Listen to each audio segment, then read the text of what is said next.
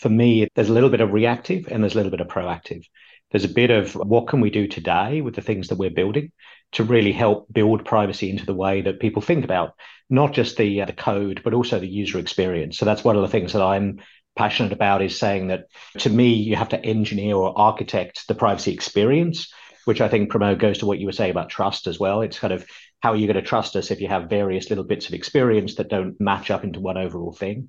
But the other piece that's really important, kind of where my the privacy architect side of my team uh, is really looking, is kind of where is the ball going to go in the future? So how do we build out the tools and the, the systems that are going to allow us to be to be compliant with laws that don't even exist yet, and to build kind of that flexible structure that we can manage risks and not have to run around like we did with GDPR and spend years trying to actually get this to get this thing built, but to build a flexible uh, kind of engineering platform that will allow us to adapt as the business changes and the external environment changes too.